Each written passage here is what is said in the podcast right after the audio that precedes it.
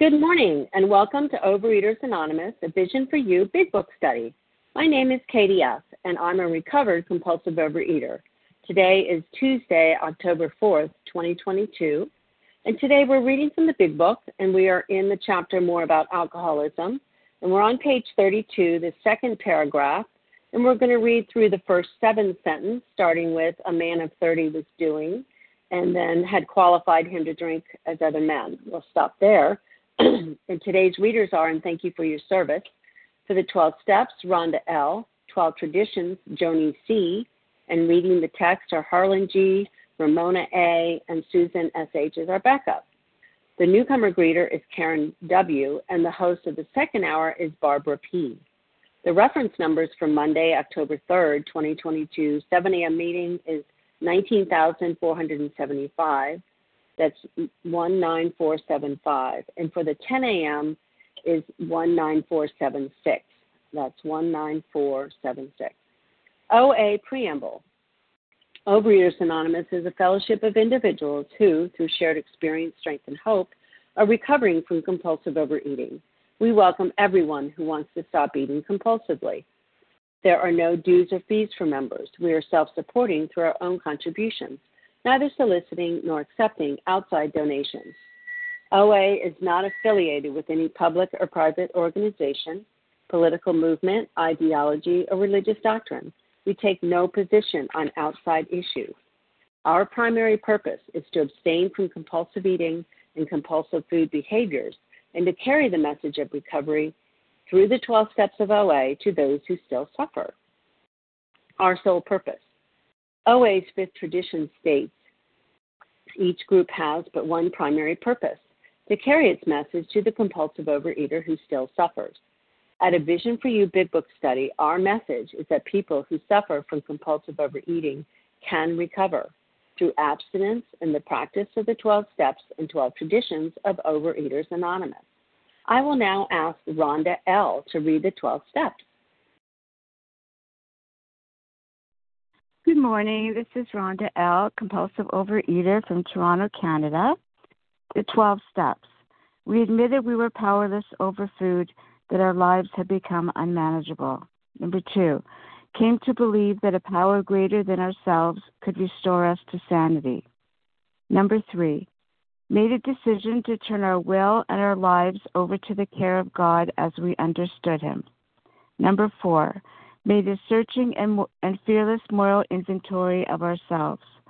Number five, admitted to God, to ourselves, and to another human being the exact nature of our wrongs. Number six, we're entirely ready to have God remove all these defects of character. Number seven, humbly asked Him to remove our shortcomings. Number eight, made a list of all persons we had harmed and became willing to make amends to them all. Number nine, made direct amends to such people wherever possible, except when to do so would injure them or others. Number 10, continued to take personal inventory and when we're wrong, promptly admitted it. Number 11, sought through prayer and meditation to improve our conscious contact with God as we understood Him praying only for knowledge of His will for us and the power to carry that out. Number 12, having had a spiritual awakening as a result of these steps, we try to carry this message to compulsive overeaters and to practice these principles in all our affairs. Thank you for letting me do service.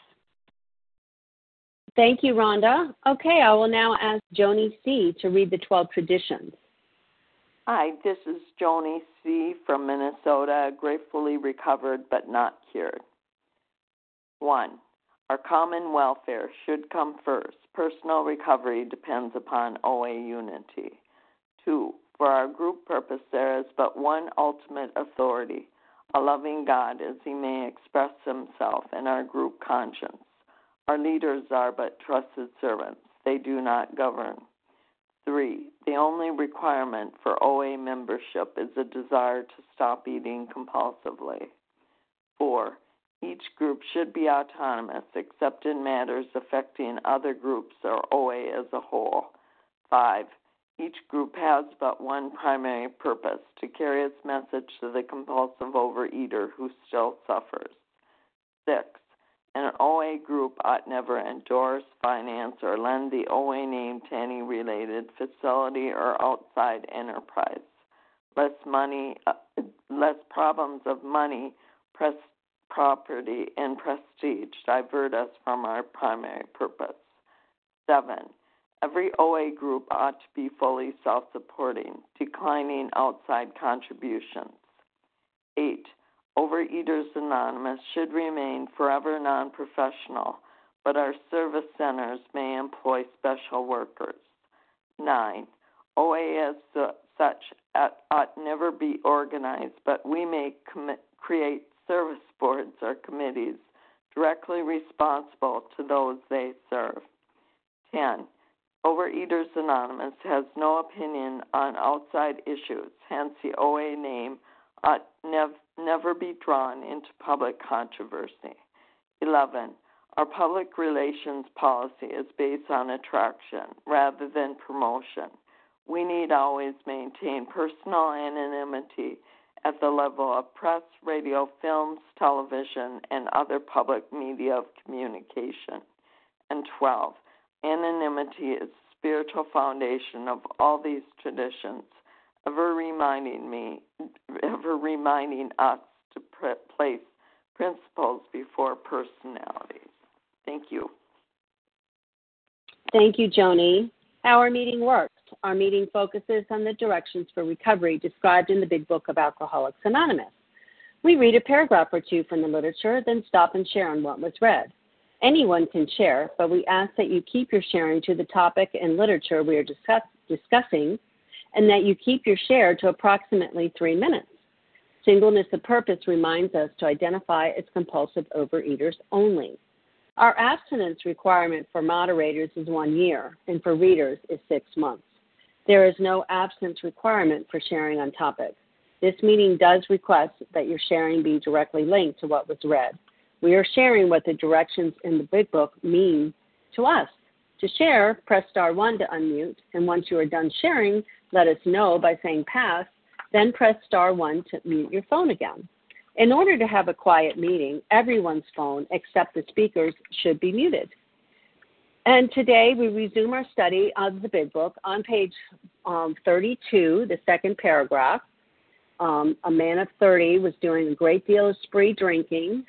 Reading through had qualified him to drink as other men, reading seven sentences only. So I will ask Harlan G. to begin reading. Is that me? Sorry. That's you. Thanks, Katie. Thanks for your service. I was unmuting. I'm Harlan G. I'm a recovered compulsive overeater. I live in Scottsdale, Arizona. A man of 30 was doing a great deal of spree drinking. He was very nervous in the morning after these bouts and quieted himself with more liquor.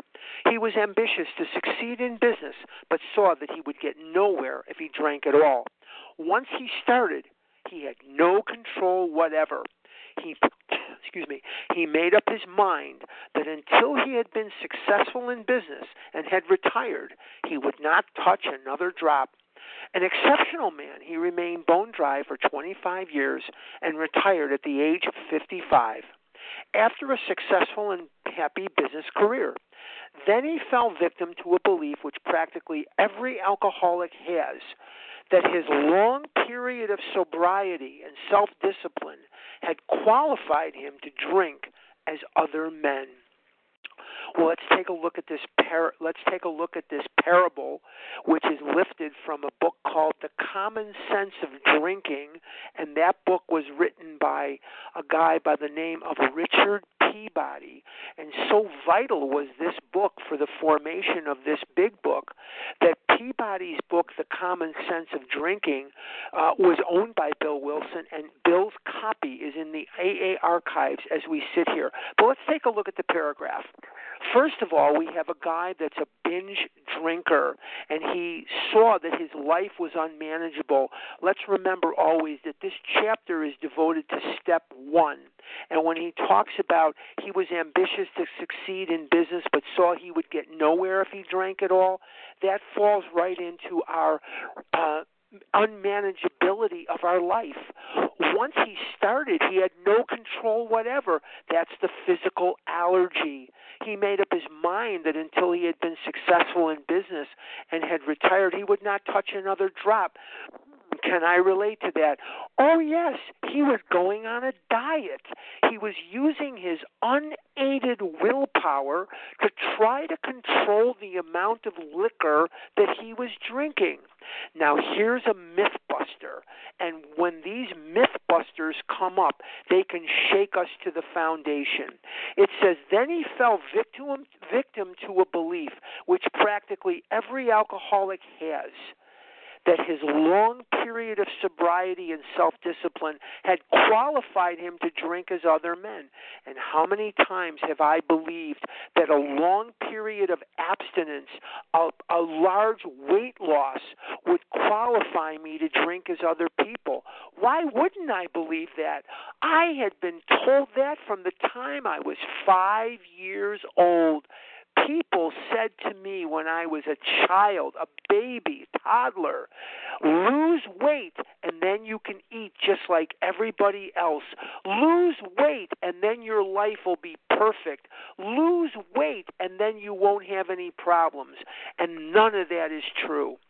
The last sentence of this chapter, more about alcoholism, is going to let me know for the umpteenth time that I have an illness which only a spiritual awakening, spiritual experience will conquer.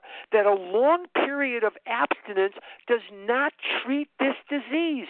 That's a mythbuster. Abstinence does not treat the disease. It's a key in the door. The only thing I need to remember today is that I need to work on my spiritual growth while remaining abstinent, and that is what's going to treat this disease. And Peabody left us with three properties of the disease the characteristics being the mental twist and the physical allergy.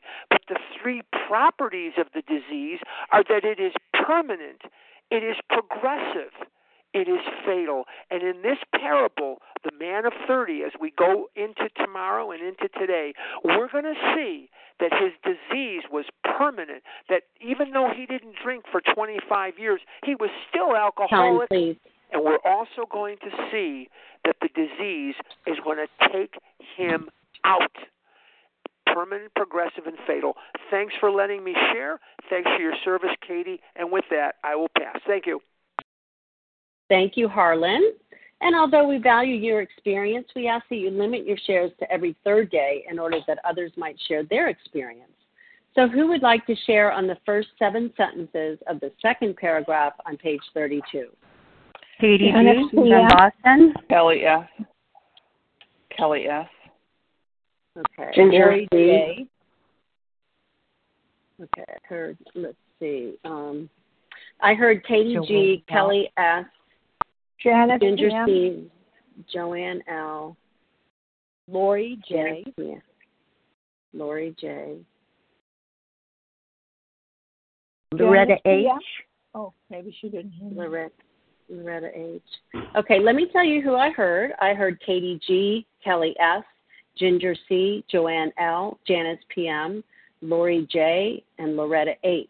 Did I miss anyone? Okay, let's go with that lineup. Katie G and then Kelly S. Hi, good morning, Katie. Thank you for taking the meeting. This is KG, recovered from anorexia, bulimia, and compulsive eating.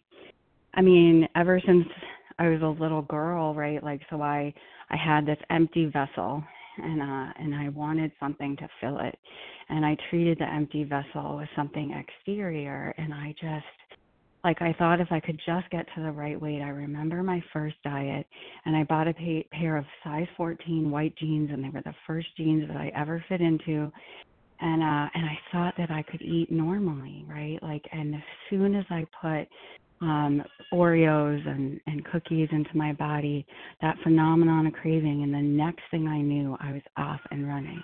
It's the same thing with me about exercise, right? Like so I I had a baby and I set out I'm going to walk 4 miles a day, right? And then I'm going to walk five miles a day, and I'm getting a lot of good accolades. And then I kid you not, I woke up one day and I was walking 10 miles a day, and I was losing weight, and I was losing weight, and I was losing weight. And as you all know, recently I was asleep, dreaming I was awake, lying, putting a sign on my forehead saying, God, do not enter. I was exercising bulimically. My weight was going down. I was not meeting the requirements for abstinence.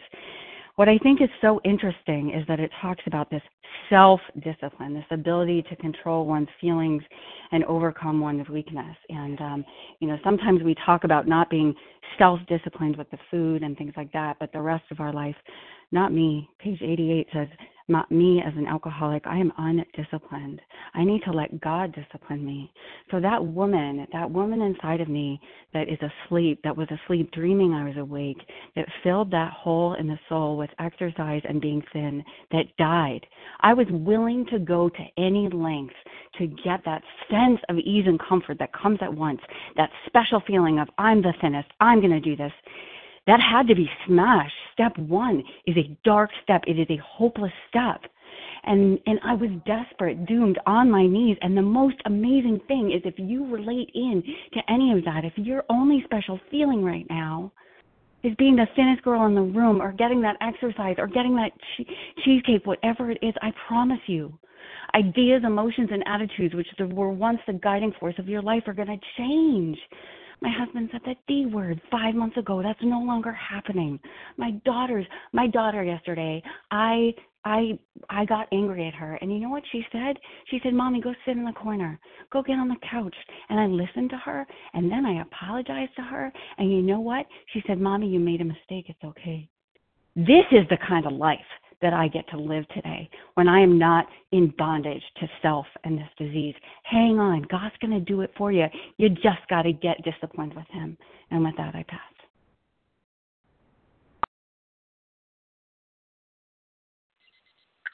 Thank you, Katie G. Kelly S., you're up, followed by Ginger C. Thanks, Katie. This is Kelly S., um, recovered compulsive eater in Tulsa, Oklahoma and grateful to be on the line this morning. Um, just wanted to share about this. I'm this man of 30. This guy's, eh, you know, I was reading it again yesterday, and every time I read this paragraph, the story about him, it's so scary to me. Um, and it was scary again because his story is mine. I, I mean, I was never able to put down the food for 25 years, but I'm sure, you know, I've had many periods, and I'm sure a lot of you had, where we had periods where we could put the food down for specific reasons, and and I was able to do that. And you know, seeing that it was causing me a problem, you know, I realized early on that it was easier to not eat at all than to try to control my eating. And so, you know, I was able to control it for all those, you know, various periods in my life. And then, of course, once I get started, sometimes it would be a gradual back into the food, and other times it was just face down, right? I get what I wanted because you know my goal, um, you know my goal was I, I just wanted to lose the weight or stop the craziness, and I never understood. I never ever understood. I've been in these rooms for three decades, and I didn't understand that the problem wasn't the food. Um, you know, I started listening to Vision for You um, like eight years ago, nine years ago. I don't know. Anyway, and and heard the message again out of the book. You know, I missed that whole thing about we're putting down the food 100% black and white so that I can get this relationship with God. I didn't know I had spiritual malady, you know, so I was tr- trying to control something that was uncontrollable, and I never understood the physical allergy. That's for sure. Even all this time, right? Wasn't I didn't want to, to tell you the truth. I wanted to eat what I wanted to eat. Um, and you know, it's like this paragraph is so scary because it's the fatal nature of this disease. You watch him progress. So what he does that I can so relate to is I do this stuff, and I heard an AA speaker say the worst probably the three most dangerous words in the human vocabulary. I got this because that's me. I got this. I'm good. I'm good. You know, and I had four, almost five years of recovered abstinence, and I had it. I got this. You know, and and I started resting on my laurels. You know, I started comparing myself to other people. And I'm like, I'm good.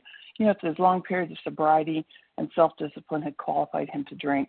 It wasn't that I thought I needed to eat like other people, but I thought yeah, I'm okay. I've got this for almost five years of abstinence.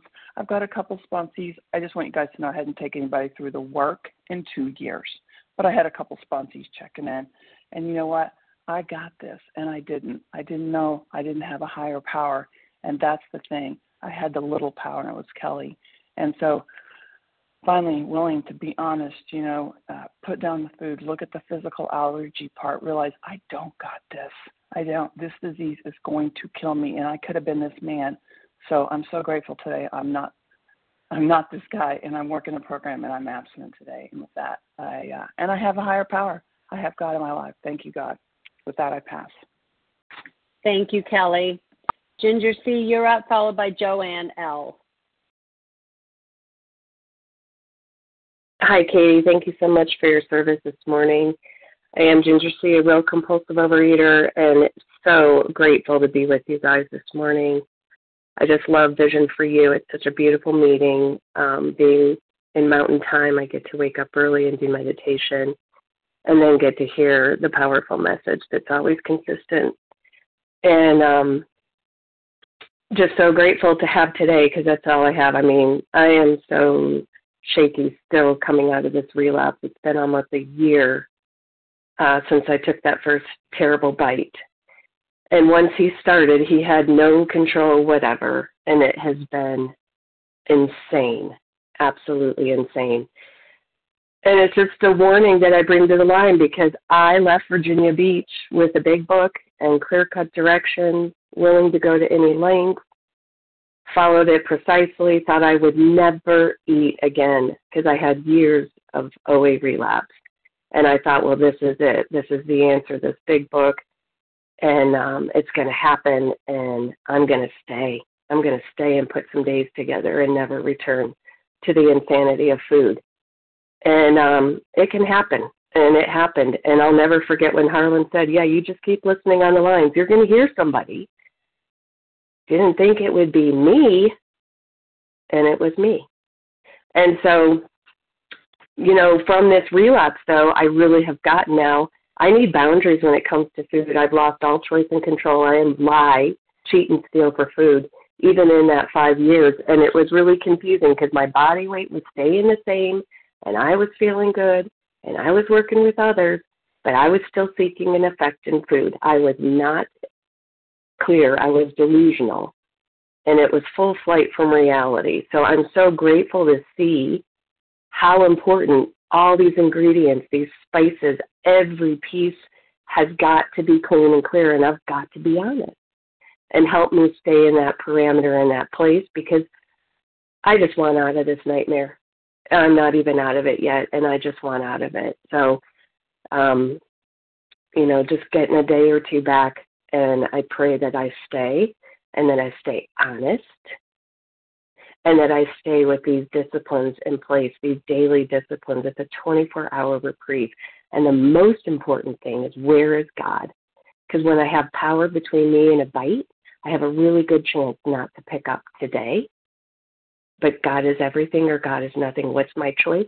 And how am I going to stay connected as I walk these 24 hours? And with that, I pass. Thank you, Ginger. Okay, Joanne L., you're up, followed by Janice PM.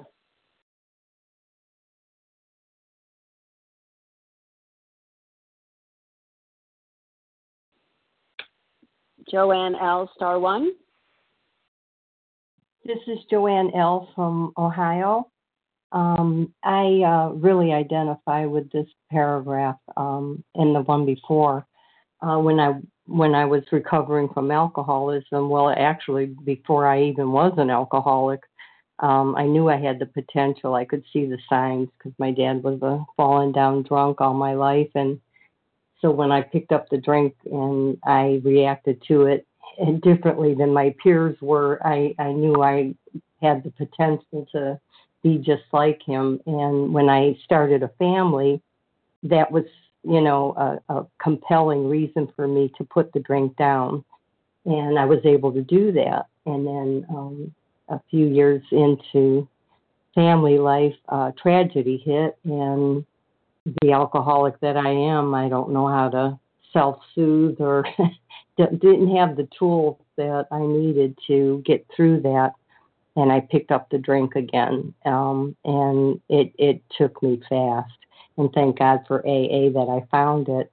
So now, fast forward to now, I got this food problem, and um, I, I didn't know what it was until I remembered a friend of mine when I was living in another state um, said to me at a AA noon meeting one time, "How can you eat your lunch like that while you're listening and uh, to the lead?" And she says, "If I don't focus on what I'm eating, I it's like I didn't have a meal, and you know I'll go off and eat again." And um, that, that was curious for me. And she told me that she was in this program called Overeaters Anonymous.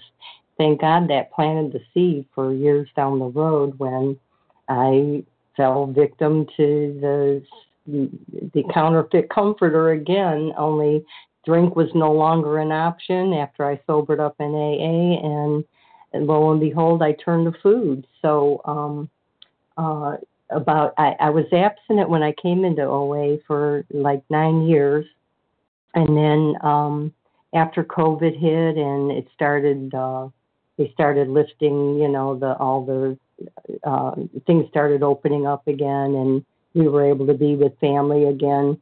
My first cookout with family, you know, they're they were used to um, kind of uh, taking care of me. They knew how I ate, and and they would always have foods that I could eat, you know, at any gathering we had. Well, it it it'd been a, like a year and a half.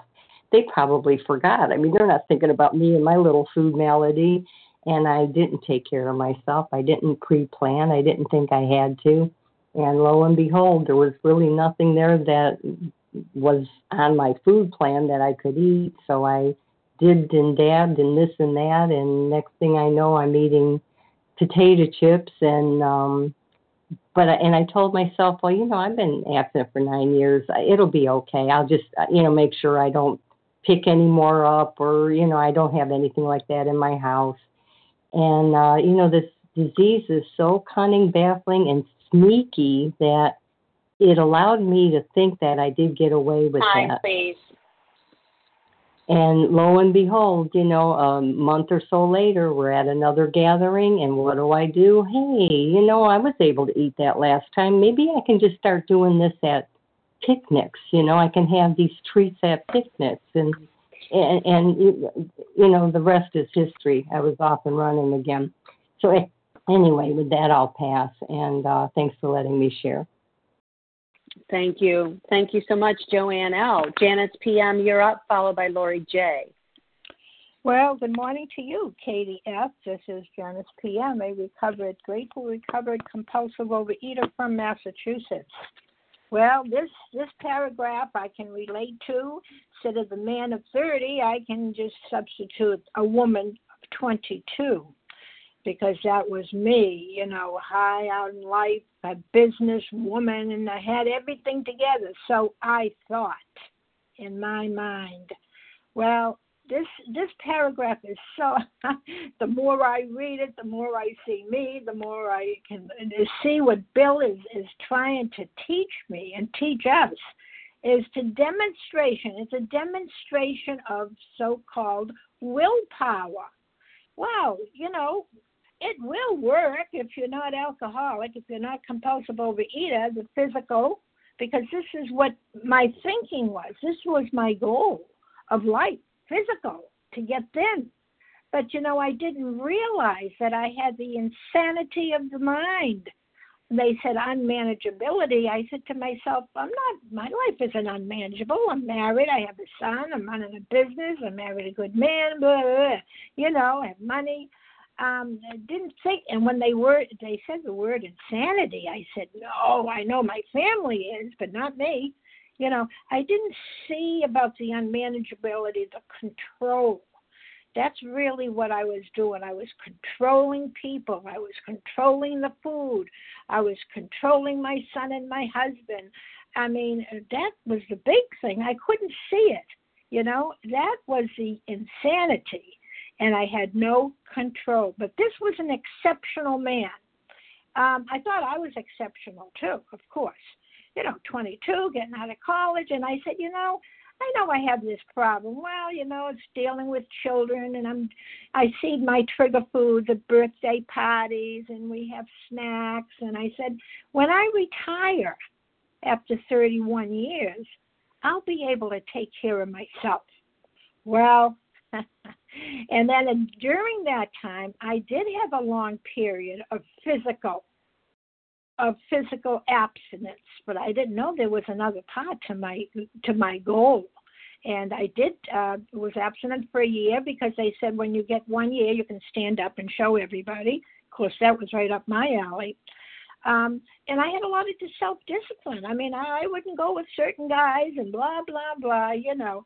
However, however, when I retired, I felt free that I could do what I want, when I wanted, eat when I want, do yeah, blah blah blah. And of course, the, the, the magic. It's not magic. It's a miracle to know, like it was said by Holland, that this is permanent. The pickle theory. Once a pickle, always a pickle. Never back to a cucumber. Progressive, absolutely. For me, it got worse, worse. I thought 50 pounds. Eh, I can. Fine, and just a couple more things. Thank you so much, Katie. And the other word is patient. If you don't think that this disease is patient, oh, it's very patient. And without spiritual help, it is fatal. And with that, I will pass. Thank you. Thank you, Janice. Okay, Lori J., you're up, followed by Loretta H. And just in case you um, have just joined us, we're on page 32, the second paragraph. We read the first seven sentences of the story of the man of 30, um, ending with he had qualified him to drink as other men. Commenting on that more, those seven sentences. So go ahead, please, Lori J.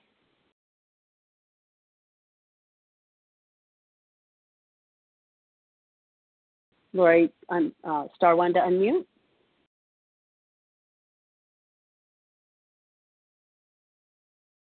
Okay, we must have lost Lori. Sorry. Loretta H. Is, yep. you, oh, there this you are. Lori Go J. ahead. There you go. Um, this is Lori J., compulsive overeater in Tennessee. And like others, I really identify with a number of pieces from this paragraph. You know, um, ambitious and successful uh, in business. I, I'm in the corporate world, and for me, ambition is is sort of day to day for sure. And I, I I travel for work, and um, instead of bone dry for 25 years, you know, before I came to the rooms, before I um, came into recovery with OA and then a vision for you, uh, I would be bone dry, as it were, for a day. I would go to meetings, I would uh, eat like everybody else. Um, and then all of a sudden, I would come back to my hotel and have two dinners and then get snacks from the hotel store and and just be uncontrollable. I could white knuckle it for hours, and and that was it.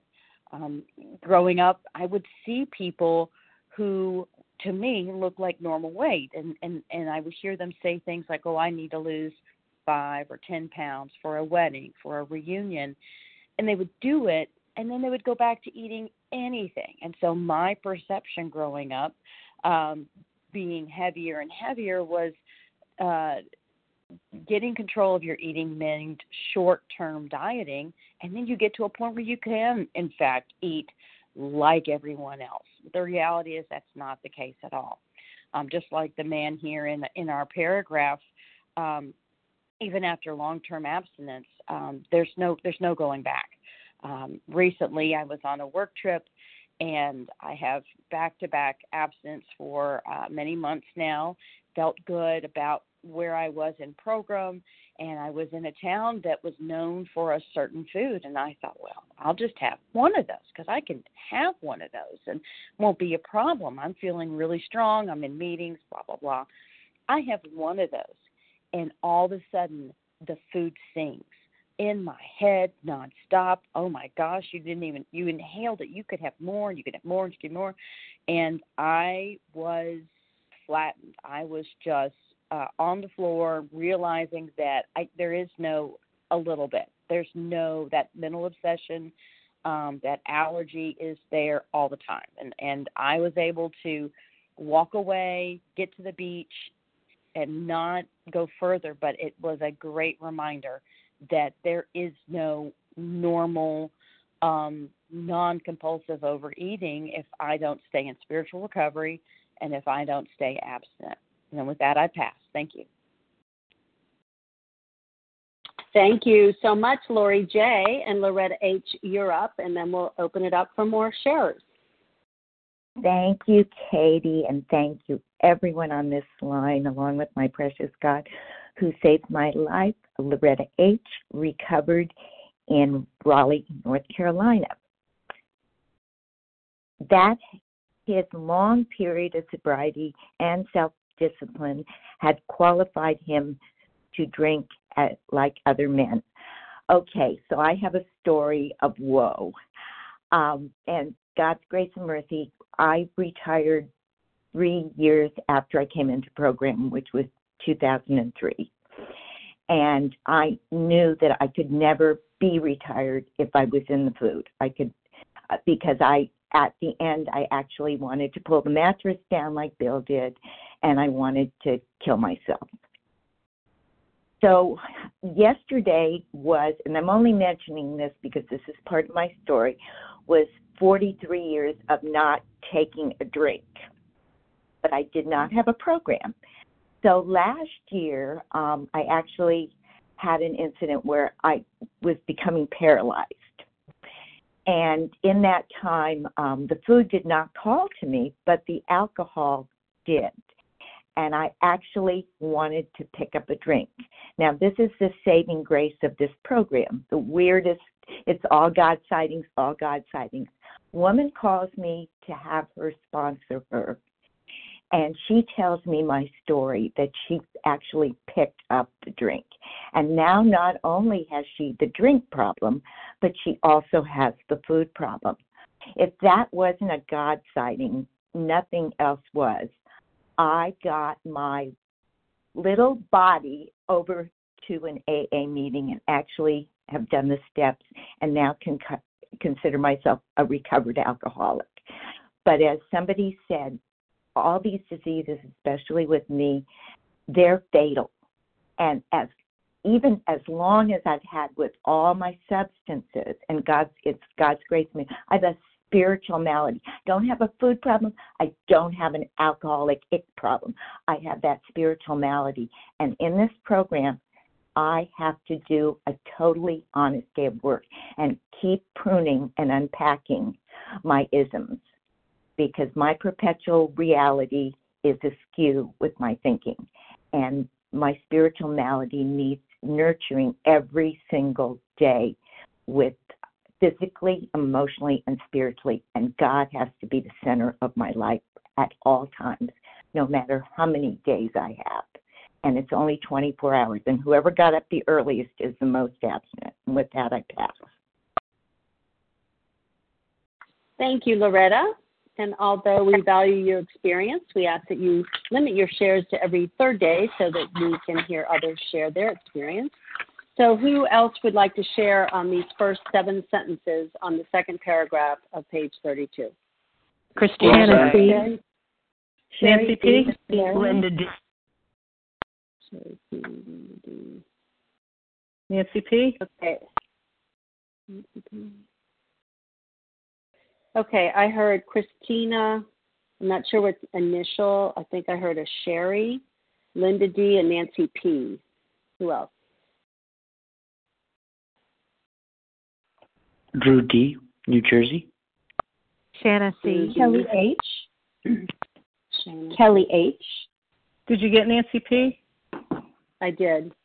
Um, okay, so this is who I have Christina, Sherry, Linda D, Nancy P, Drew, Shanna C, I think it was, and Kelly H. Go ahead, please, Christina, followed by Sherry, unless that was Shanna. Good morning, Christina J. from the state of North Carolina. So I'm thinking about this guy who worked all of his life and then decided to retire. Early in my youth, I worked a long time and then I decided to quit work. And I didn't know what the hell to do with myself. Uh, I had a plan to pursue my music career, which I did, but I was still off the rails because I was used to going, going, going. And that kept me on diets and out of the food you know, the bad food in and out, in and out, in and out. But I was able to maintain a weight for a long time, and it started getting worse as the disease gets worse. But I wasn't able to put it down like this guy for how many ever years. Um, but when I stopped working, um, my brain went crazy, and my disease got worse in that period. So I'm thinking this guy, you know, he's retired he's feeling a little restless, irritable, and discontent because he's used to going, going, going. So he's like, "Oh, hey, I'm retired. I can have a drink," you know. And lately, I've been going through a lot of things, and fellows have been reminded me, reminding me, not reminding me, but telling me, "You're not honoring what you have gone through. You're trying to forge ahead, not honoring your emotions." So what I'm going to tell you today is that my emotions have led me to eating more of my abstinent foods. I don't have a trigger allergy yet, but I've been eating more of my abstinent foods. And I'm going to say today that I feel like that's a relapse. That's volume eating. And uh, I've come to the point through this eating of my my abstinence foods that I don't give a shit how many years I've had. Doesn't matter. This is a journey. It's a journey of my soul. I'm going to put down my pride about my two and something years and continue this journey, realizing that I need to honor my emotions. And I am so good at autopilot numb. You know, like this guy might have been. He never worked a program around his emotions or what he was going through all those years. And I, I, this has been a hard journey. My whole life has turned upside down. Everything has changed in my life. Even the hours I go to work and come home have changed. So I need to honor that tonight I'm starting another big book study with a fellow. I'm not I'm not going to hang out there and wait for those donuts to call. Just keep eating my abstinent foods. I know the warning signs and they hurt. I have suffered overeating those abstinent foods. And I don't want to go out and eat a cake. I don't want to eat ice cream. But at a certain point, it will happen if I don't honor who I am inside and what I'm going through. So good at hiding from that, running from the pain of life and I got to work this on a deeper level. This dis-ease within myself is calling me to take a look, and God's led me to a couple things now because I've cried out. I've been disconnected from Him this whole time. I've tried and tried and tried, you know, to connect, and I just have not been able to connect with that place in my heart that saves me every time. Time, please. And anyway, I wanted to share, and thank you for letting me share my emotions on this, and know that if you're suffering in emotions, honor that and get to work in the program. Thank you. Thank you, Christina J. And Sherry, you're up, followed by Linda D. Thank you so much. Sherry D. from Maryland, compulsive overeater. Um, I think I said wow after every single share today. This has just been amazing. You know, I want, I want to start out by thanking Harlan um, for filling in my family tree. Uh, I've been reading the Big Book for over 42 years. I love these little pieces of history that pop up. I feel like I found my great great grandfather in understanding who this story is about. Uh, you all are my tribe. Um, you know, I was around people growing up who told me over and over and over again just eat until you're full. As soon as you get full, stop eating. Just stop eating when you're full and they didn't understand that when I was eating my alcoholic foods, I never felt full. I've heard people in this meeting share of their stomachs busting, actually exploding inside because they couldn't stop eating. Uh, I am powerless, and my life is unmanageable in and out of this disease there is someone that I spoke to on an outreach call that just it was so beautifully put. She said that I must remain humble or I will be humiliated. I must constantly remember that I have a spiritual malady, and if I'm not working on that spiritual life, the next paragraph of this story tells my destiny. Some people will die so others may live.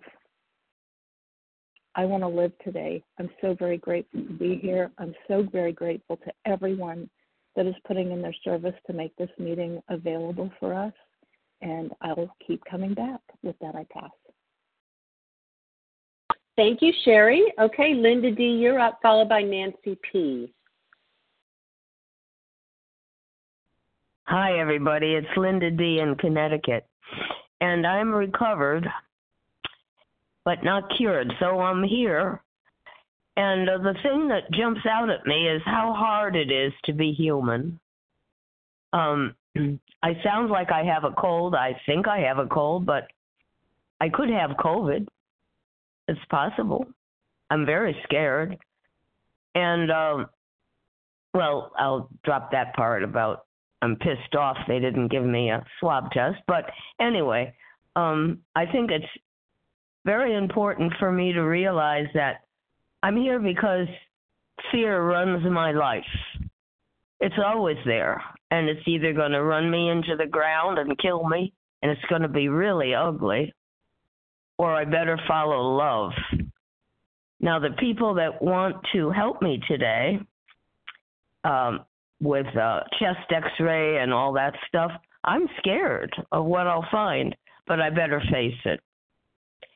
And I really need the help of all of you because this is um, a disease in which I was never good enough. In my mind, I was born not good enough, and that's not true. So I have to learn how to trust that I'm good enough. I have to assume that I'm good enough. Why am I good enough? Because God said so. And it doesn't matter what text you use. I use the big book. That would be my foundation and I have an, a relationship with God, which I do not want to lose because if I lose it, I'm dead in the water. So I'm willing to put up with a crap of a swab test and all that stuff that people want to do for my well being. But really, it all comes down to fear. I have to face it. And I really applaud everybody who comes on this line and says how hard it is to be human. It's effing hard to be human. And God is magnificent, but I have to cling to God all the time. I'm not capable of running my own life. Thanks, I pass.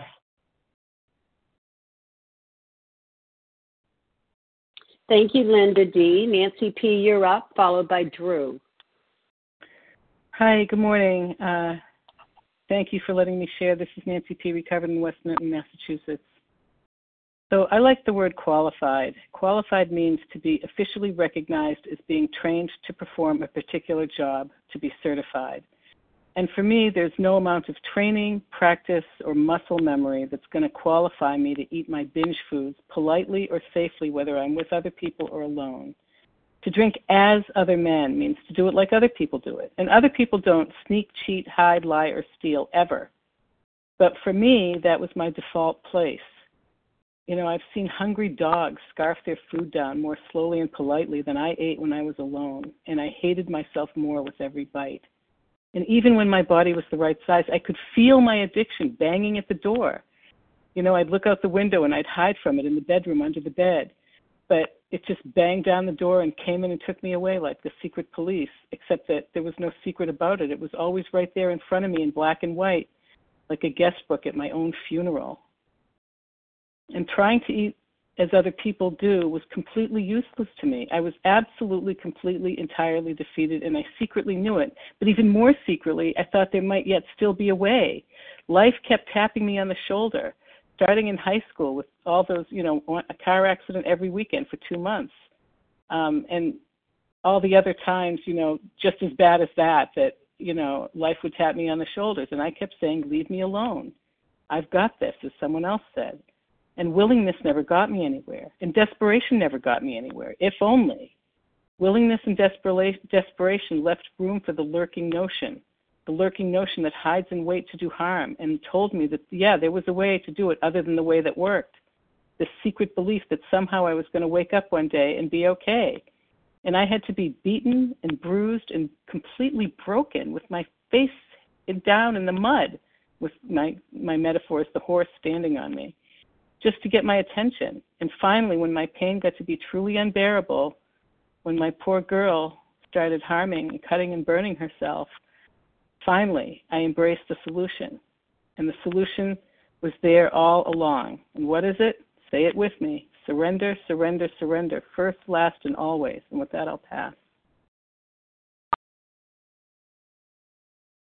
Thank you, Nancy. Okay, Drew, it's your turn, followed by Shanna C. You got it. This is Drew D in New Jersey. Um, definitely a compulsive eater. Uh, really grateful to be here, to everyone doing service and the service of the shares, the honesty and the experience is something I need. Um, I got my headphones in. Uh, an IV drip of other people's stories is what I need today because I identified with each and every one of these sentences. I had the spree drinking, I had the nervousness that I quieted, I had the ambition, I had the no control. Um, I used my mind to try to solve this problem. Um, I want to be exceptional um, so very much, and I thought my my self discipline um, was going to do it for me. And in any other context, um, earlier in this program, I would I, I was stunned by that. Seven seven out of seven sentences when we're first coming into to OA that rocked my world. Um, seven out of seven sentences. How did this person, this this book, these shares got my story so perfectly that it was um, it was easy to keep coming back. It just it was every day. It was fascinating to hear people describe my story, um, and unfortunately, um, I focused on this part, kept coming back, um, and I forgot about the rest. And uh, this uh, self will run riot, um, distance from my higher power, letting life get in the way. Um, turned into a relapse and so I've got to be honest about the the food obsession today um I have to take it one day at a time. And I just I wanted to say thank you um, for this reminder for everyone shares to come back and to set aside everything I think I know um, because I, I need to remember these seven sentences to recommit 24 hours at a time. Uh, life is hard. I can't do it alone, and uh, I need my higher power and I need this group. Just want to say thanks again. I'll pass. Okay, thank you, Drew D. And Shanna C., you'll be our last share of the day. And Kelly H., hopefully you can stick around for the Good second morning. hour. Oh, good morning. This Go is ahead. Shanna C. Thanks, thanks everybody for um, all your shares and thanks for ha- having this meeting. Um, Shanna C., grateful recovered compulsive overeater from Tennessee. Um, you know what? In reading this paragraph and, and hearing so many things, what I'm reminded of in myself is uh, how much of that spiritual malady and, and what that looks like for me in the in the area of me trying to control um, and fear, fear of making a mistake, the perfectionism of, oh my God, what if I ac- accidentally inhale a wrong ingredient? And what that does is it perpetuates me into this perfectionistic, you know, overanalyzation of every ingredient, every food, every this, every that, and it puts me into such fear of where I can't even function being around other people. Case in point, just yesterday, and, and this man is 30 talks about how he had that, you know, he had control for 25 years for whatever reason it wasn't an issue. He didn't constantly obsess about having control. He was able to put it down because he stayed busy enough, whatever. And why wouldn't he believe he had it under control? He didn't know what alcoholism was no more than I knew what compulsive overeating was. Um, and I was able to do something similar within, you know, with my food and stuff for a long time. But case in point, yesterday, you know, it, this thing is a daily reprieve. It really is. You know, I I did not want to eat. In fact, I did not want to eat so badly that I was so terrified of making a mistake. I had gotten into such fear that I almost canceled a reservation with a friend at lunch who I dearly love because I was so scared of going out and eating in a restaurant with her. And I was heartbroken and I was terrified and I went to God and I said, God, you gotta help me. This isn't freedom. And I texted my sponsor and I did a 10 step on the fear. You know, and I was able to go and I was able to do what I needed to do at lunch. And I had fear of, oh, what if she judges me because I weigh and measure? What if what if I don't get enough food? What if I don't eat what if I accidentally eat a wrong ingredient? And what if blah, blah, blah, blah, blah, and all this crap in my head and it was all born from self reliance it's part of the nuances of this i'm noticing myself as this spiritual malady and how and just how insidious it is. I don't necessarily want to eat but i want the obsession that somehow someday i will control and enjoy because somewhere that lie bubbles up to the surface that that I'm supposed to do this on my own when the truth of the matter is every day I get the opportunity to tap into the power of God that keeps me safe and protected. That's what these steps are about. If I'm constantly thinking about every food ingredient and all that, I am absolutely isolating myself from my per- primary purpose, which is helping others and being in fellowship and being in relationship with God and those about me. And I can't do that of my own power. I have to be relying on God and, like someone else said, surrendering and being guided. Thank God for the step 10. And thank God for strong sponsorship that turned me around immediately. And I was able to go and be with my friend. And thank God, you know, I was wrong in my head. Of course, she didn't judge me. In fact, she was someone who said, you know what, I've been considering joining AA myself. so my dark past and my defects have become my greatest asset at lunch yesterday when I almost didn't even go because of the fear. Thank God for this program and this way of life that we get to live today. That's all I have. Thank you so much, Shanna. Okay, so uh, thank you to everyone who shared this morning, and please join us for a second unrecorded hour of study immediately following closing. And the share ID for today, Tuesday, October 4th, 7 a.m. meeting is 1, 000, I mean 19,478. 19478. And we will now close with the reading from the Big Book on page 164, followed by the Serenity Prayer. Will Ramona A. please read A Vision for You? Our book is meant to be suggestive only. Our book is meant to be suggestive only. We realize we know only a little. God will constantly disclose more to you and to us. Ask Him in your morning meditation what you can do each day for the man who is still sick. The answers will come if your own house is in order. Obviously, you cannot transmit something you haven't got. See to it that your relationship with Him is right, and great events will come to pass for you and countless others. This is the great fact for us. Abandon yourself to God as you understand God. Admit your faults to Him and to your fellows. Clear away the wreckage of your past. Give freely of what you find and join us. We shall be with you in the fellowship of the Spirit, and you will surely meet some of us as you trudge the road of happy destiny. May God bless you and keep you until then.